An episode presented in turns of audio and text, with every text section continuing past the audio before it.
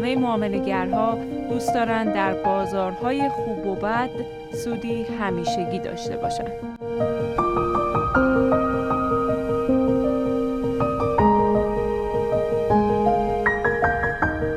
همراهان عزیز سرمایه دیجیتال سلام من پرستو سلیمی هستم و شما دارید به 23 ومین اپیزود از رادیو سرمایه دیجیتال گوش می‌دید. تو این اپیزود رفتیم سراغ کتاب معاملگر برتر اصل ون تار. تو این کتاب که در دو اپیزود با هم بررسی می‌کنیم راجع به موضوعات و ویژگی های مختلفی که معاملگرهای خوب دارن صحبت می‌کنیم. در بخش اول که اپیزود حال حاضر هست درباره موضوع خودسازی صحبت می‌کنیم و سایر بخش های کتاب رو هم در اپیزود بعدی با هم بررسی می‌کنیم. بدون معطلی بریم سراغ کتاب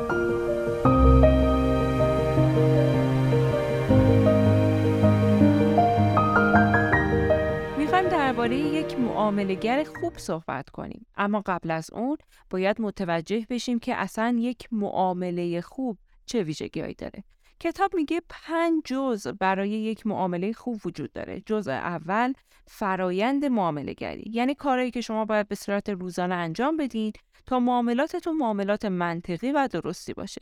جزء دوم فرایند ثروت اینکه شما با پولی که دارید و سرمایه که در اختیارتونه قراره چه کارهایی انجام بدین و چه بخشی از اون رو می‌خواین به اون معامله اختصاص بدین.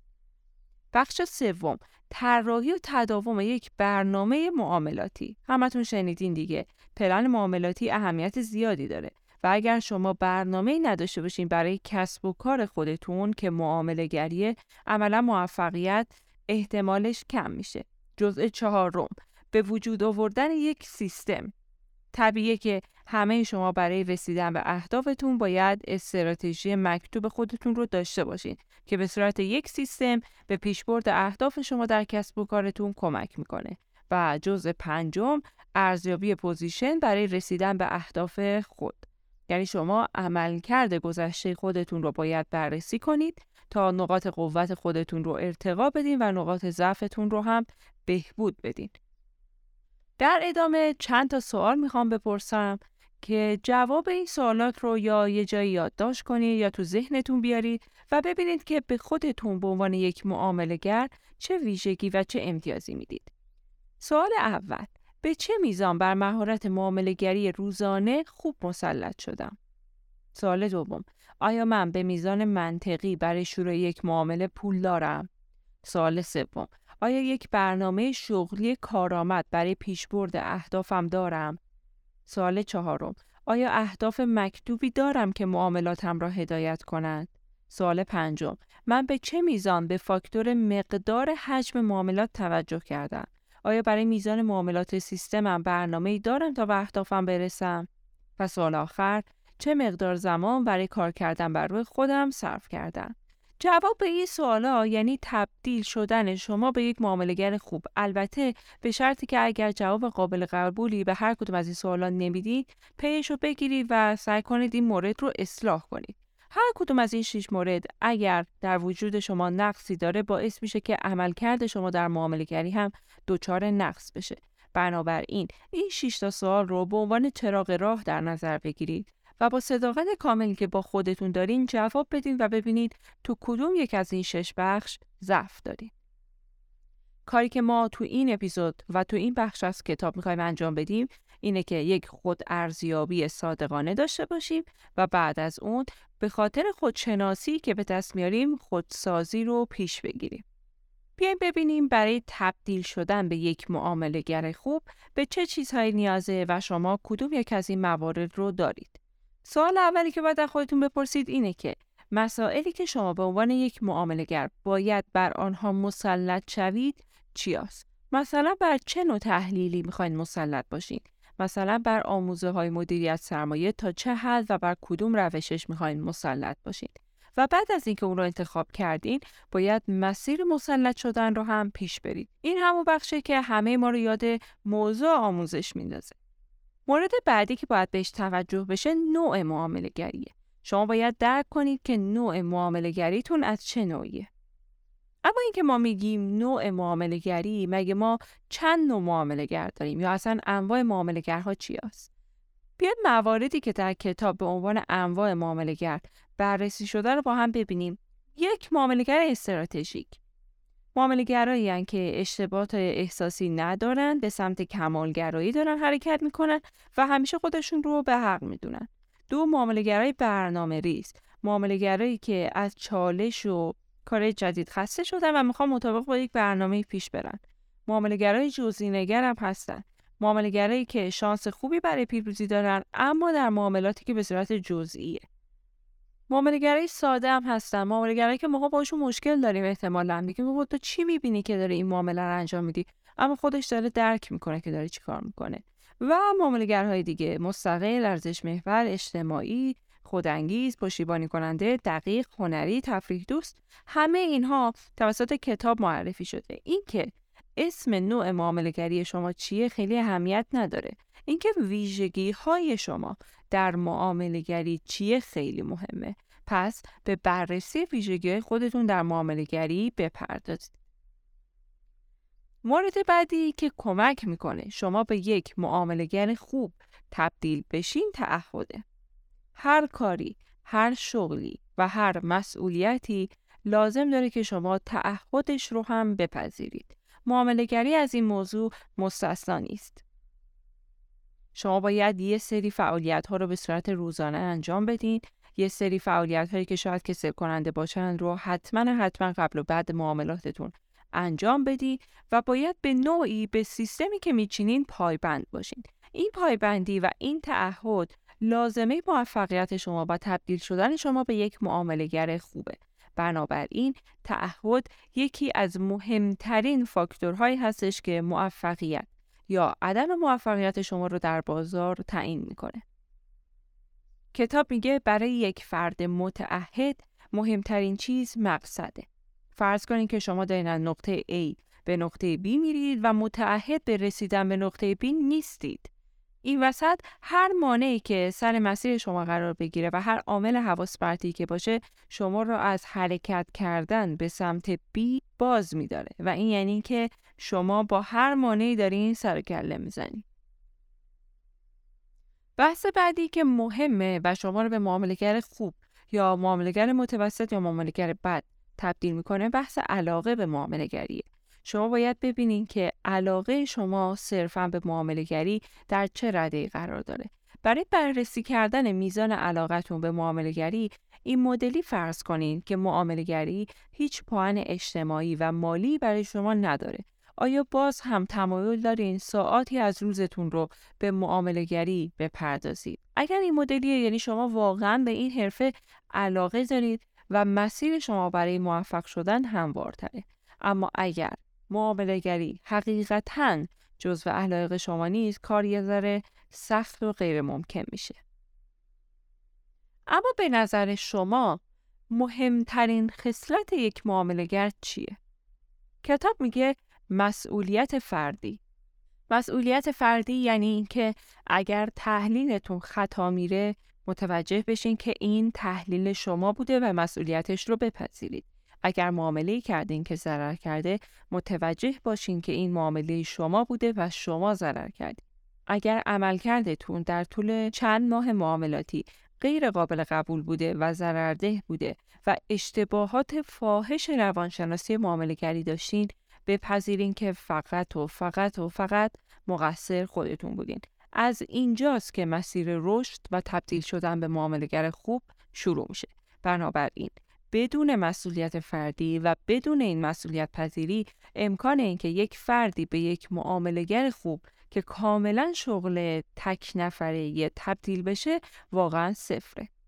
بهونه های مثل اینکه من جای دیگه دارم کار می‌کنم، من وقت کافی ندارم، من تو رابطم به مشکل خورده بودم، من مسائل اجتماعی خیلی روم تاثیر می‌ذاره یا هر کدوم از اینها رو باید بذارید کنار. اگر واقعا تحت تاثیر همه این موارد هستین باید یه فکری بکنید به حال اونها و بعد سراغ معامله گری بیاین اما باید یاد بگیرین اگر شما در بازار تصمیمی می‌گیرین این تصمیم کاملا تصمیم فردی شماست و هیچ کس و هیچ چیز دیگه مقصر این تصمیم نیست. تا به اینجای کار شما متوجه شدین که باید چه چیزهایی یاد بگیرید، متوجه شدین که باید تعهد و مسئولیت پذیری داشته باشید و باید راه خودسازی رو پیش بگیرید. از اینجا به بعد قراره که خودتون رو توانمندتر کنید. اما چجوری می‌خواین این کار انجام بدید؟ یه بخش از کاری که باید انجام بدید اینه که عقایدتون رو بنویسید. نوشتن این عقاید باعث میشه که خودشناسی شما وارد مرحله جدیدتری بشه و چون خودتون رو بهتر می‌شناسی می‌تونی بر نقاط ضعف و قوتتون تمرکز کنید. پس نوشتن عقاید به شما خیلی کمک می‌کنه. مورد اول مثلا باید چیا رو بنویسید؟ بنویسید که من یک معاملهگر نسبتا خوب هستم در مورد ظرفیت های خودم احساس خوبی دارم خودم را دوست دارم در تفکر در مورد بازارها نسبتا باهوش هستم و موارد اینچنینی. همه اینایی که گفتم موارد مثبتی بود اما می‌تونه مواردی که مربوط به شما میشه منفی هم باشه. پس با صداقت کامل عقایدی که نسبت به بازار و نسبت به خودتون دارین رو بنویسید. مثلا می‌تونید بنویسین که خیلی هیجان زدم. به نمادهایی که سریع السیر حرکت می‌کنن خیلی علاقه مندم از اون position ی که مثلا فلان روز گرفتم عصبانیم. یا همه این موارد. اینها نوشتنشون و مکتوب کردنشون به شما این کمک رو می‌کنه که با خود واقعیتون واضحتر و شفافتر روبرو بشید. به نوعی که شما تبدیل میشین به یک فرد دیگری که داره از بیرون به خودتون نگاه می‌کنه و این خیلی بهتون کمک می‌کنه. مرحله بعدی اینه که وقتی که همه باورها و عقایدتون رو لیست کردید حالا بیاید ببینید که اینا کجا اومدن. چه چیزی اتفاق افتاده که من این باور رو گرفتم از چه کسی گرفتم و حالا برای رفع این باور غلط چه کاری می‌تونم انجام بدم؟ اگر باورهاتون باورهای درستی هستن که می‌تونید تقویتشون کنید اما ما داریم اینجا در مورد باورهای صحبت می‌کنیم که ممکنه مخرب و آسیب زننده باشد در این موارد شما باید سعی کنید این باورهای ذهنی رو کم کم از بین ببرید. اینکه این باور چجوری در ذهن شما شکل گرفته خیلی بهتون در مواجه شدن با اون کمک می‌کنه. مثلا بیاین بررسی کنید، فکر کنید ببینید که چه کسی باعث شده که این باور در شما نهادینه بشه یا چه اتفاقی افتاد، چه چیزی در خاطر شما ثبت شد که این باور رو به وجود آورد. فکر کردن به این موضوع هم یه زن زمان بره هم صبر و حوصله خیلی زیادی می‌خواد.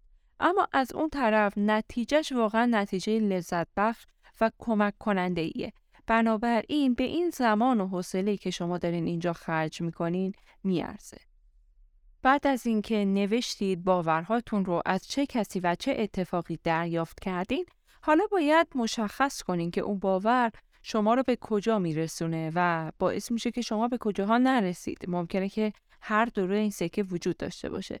بنابراین مشخص کردن اینکه این باور ذهنی چه تاثیر منفی یا مثبتی بر روی عملکرد شما و زندگی شما داره به شما در رفع و رجوع کردن اون باور خیلی کمک می‌کنه. پس وقتی که نوشتین اون باور از کجا اومده حالا وقتشه که بنویسید چه تأثیری بر روی زندگی شما داره. اینکه شما مشخص کنین باورهای اشتباهتون چجوری دارن شما رو محدود می‌کنن باعث میشه که یکم به خودتون بیان و به حالت ناخداگاه و خداگاه سعی کنین که با اون باور مقابله کنید. چون که شما با خطرات و مذراتی که اون باور برای شما و زندگیتون داره کاملا رو در رو مواجه شدین. و بعد از اون شروع کنید به نوشتن اینکه چجوری می‌تونید این باور رو تغییر بدید نکته که وجود داره. سعی نکنید باورهاتون رو یک شبه و یک باره تغییر بدین. اولا که شدنی نیست. دوما باعث میشه که دچار یک فروپاشی ذهنی بشید.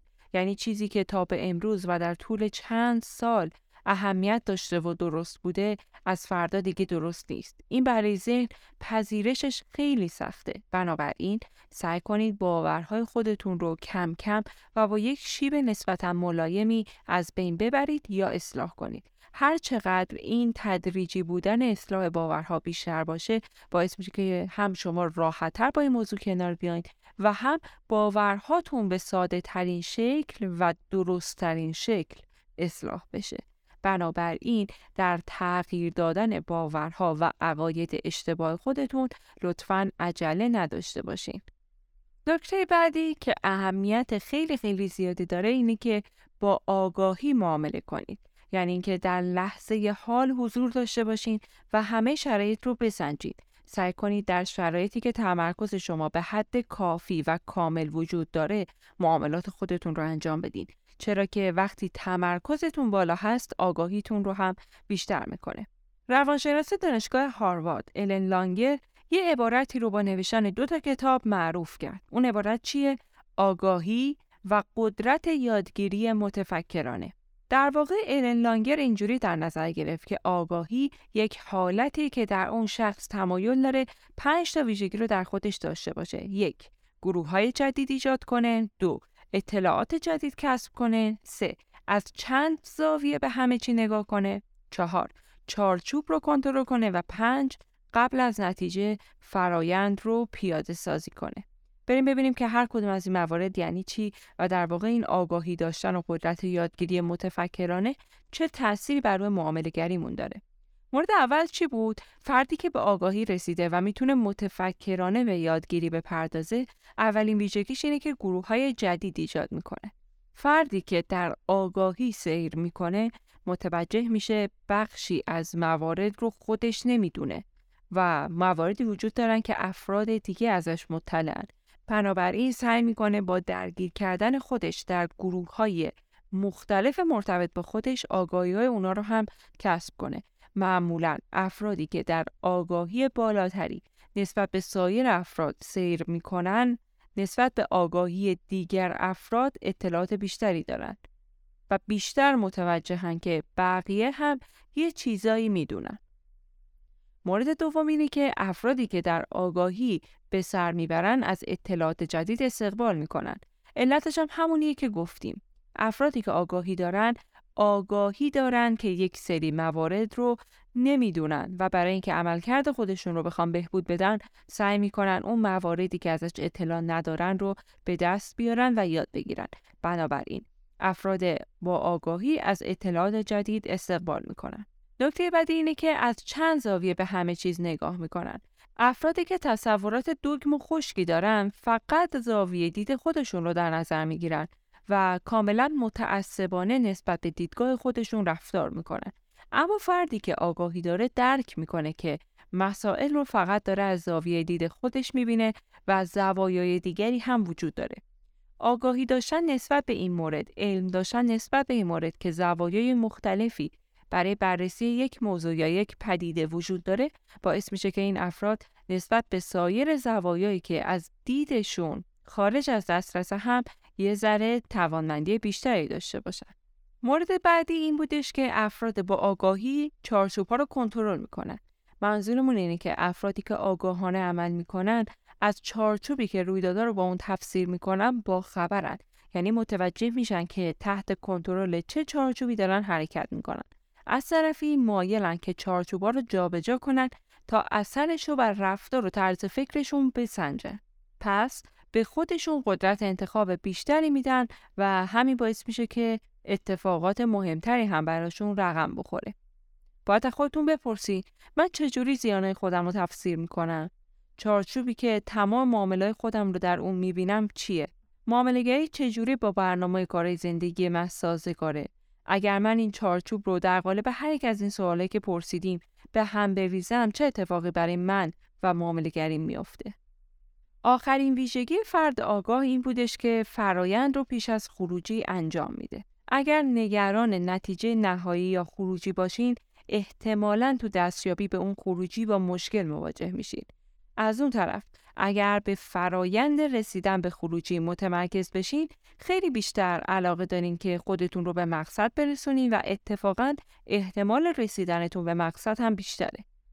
آگاهانه عمل کردن کجاست؟ اونجایی که شما نسبت به مسیرتون آگاهی بیشتری دارین و همین باعث میشه که رسیدن به خروجی براتون ساده تر و میسرتر باشه. نکته بعدی که خیلی مهمه و شما باید این رو به عنوان یک معاملهگر داشته باشین اینه که با مفسر درونی خودتون باید دوست بشید.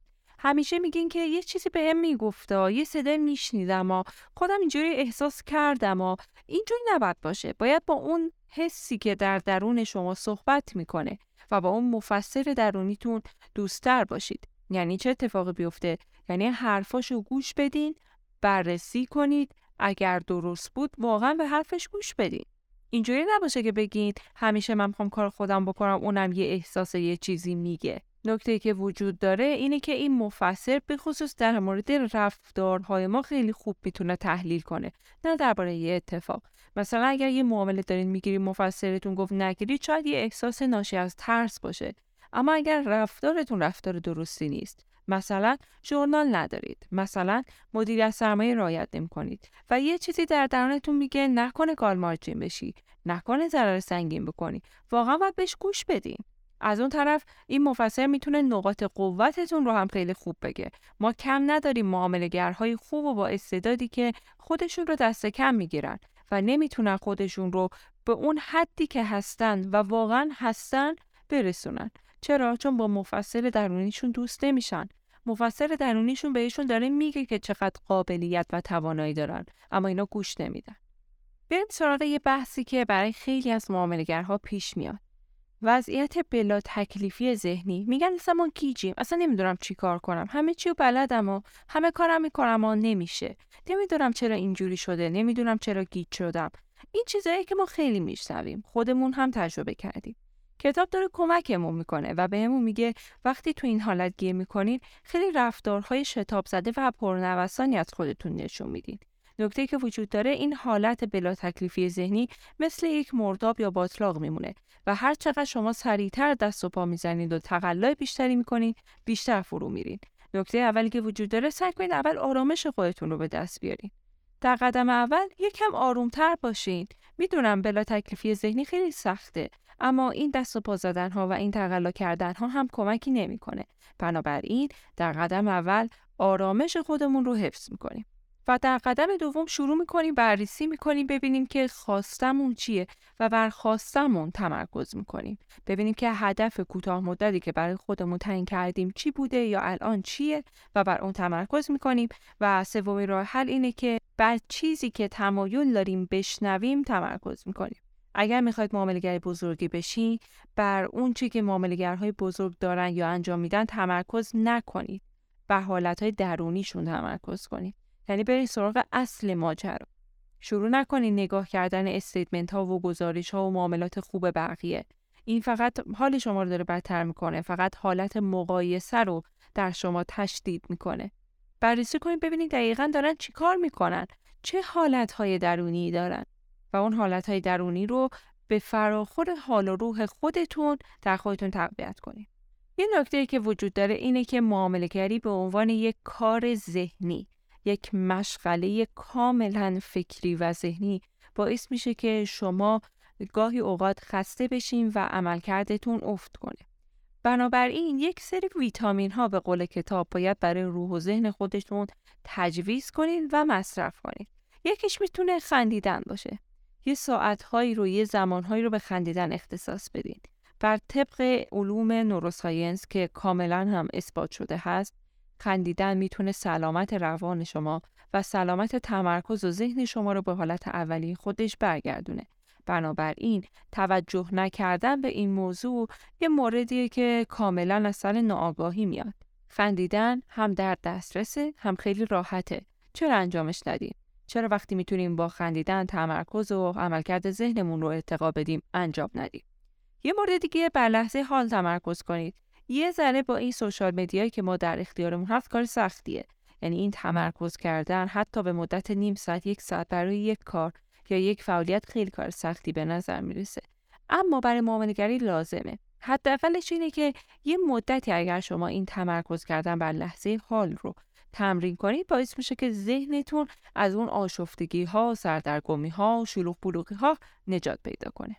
مدیتیشن کردن هم یکی از کارهایی که باعث میشه که ذهن در هم بر همه معاملهگرها رو به یک آرامش و ثباتی برسونه. بنابراین اگر اهل مدیتیشن کردن هستین این کار رو انجام بدین اگرم اهلش نیستین و احساس می‌کنین که به یک راه کمکی نیاز دارید مدیتیشن رو می‌تونید امتحان کنید حالا که همه این کارا رو انجام دادیم حالا می‌خوایم به هدفمون برسیم. چیکار کنیم؟ به هدفی که داریم برسیم. یک. یک هدف کلی رو به چند مرحله مشخص تقسیم کنید. پس در قدم اول باید هدفتون رو خورد کنید. دو. به خودتون قول بدید و دلیل این قول رو هم در هدف خودتون به حساب بیارید.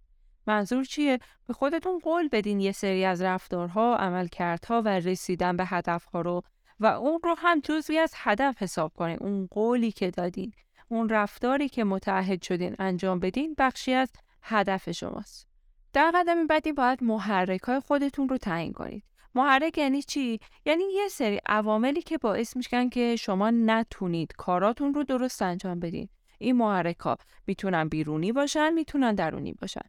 مثلا حضور یه عده خاص وقتی که شما یک کاری رو انجام میدین ممکنه یک محرک بیرونی براتون باشه یک محرک خاص باشه. یا یک شرایط خاص می‌تونه این محرک رو ایجاد کنه. در قدم بعدی سعی کنید آگاهانه و هوشمندانه خوشبین باشید. یعنی نیمه پر لیوان رو ببینید برای رسیدن به اون هدف. نمیگم چشمتون رو به روی اتفاقات و رفتارهای بد ببندید. اما خوشبین بودن به صورت آگاهانه و منطقی کمکتون می‌کنه راحت تر مسیرتون رو پیش ببرید. این که شما یه یادداشت از چیزی که دارین انجام میدین، از کاری که به اون مشغولین و هدفی که برای رسیدن بهش تلاش می‌کنید داشته باشین باعث میشه که شما پایبندی بیشتری داشته باشین و این پایبندی برای شما راحت تر بشه. بنابراین یادداشت نوشتن به صورت روزانه یا اصلا داشتن یه یادداشت کلی بهتون کمک می‌کنه این مسیر براتون هموارتر بشه. در قدم بعدی هم با تسلیم شدنهای گاه به گاه کنار بیاید. خیلی مهمه. یه وقتا یه لغزش های انجام میشه. ناخداگاه دست ما نیست یا اصلا بر طبق داده های قبلیمون انجام میشه. شما نمی‌تونین به خاطر یک لغزش کوچیک کل مسیر رو فدا بکنید. بنابراین با لغزش های کوچیک کوچیکتون کنار بیان با خودتون با همدلی و شفقت برخورد کنید و سعی کنید تعداد و تکرار این لغزش ها رو کمتر کنید. و نکته بعدی اینه که باید به خودتون در حین این فرایندی که دارین انجام میدین پاداش هم بدین. انگیزه خودتون رو حفظ کنید، خودتون رو تشویق کنید و سعی کنید هر کاری از دستتون برمیاد انجام بدین تا اون من واقعی شما به هدفش برسه. در آخر بخش اول کتاب از شما می‌خواد که مطمئن بشید به اندازه کافی دارید روی خودتون کار می‌کنید. اگر شما به این سوال که واقعا مطمئنید به اندازه کافی دارید روی خودتون کار می‌کنید جواب مثبت میدین یعنی شما به موفقیت می‌رسید و مسیرتون مسیر درستیه. اما اگر جواب روشنی برای این سوال ندارید احتمالا دارین کمکاری می‌کنید. مطمئن بشین که دارین همه کار برای رسیدن به اهدافتون انجام میدین در چارچوب آگاهی، علم و تمرکز.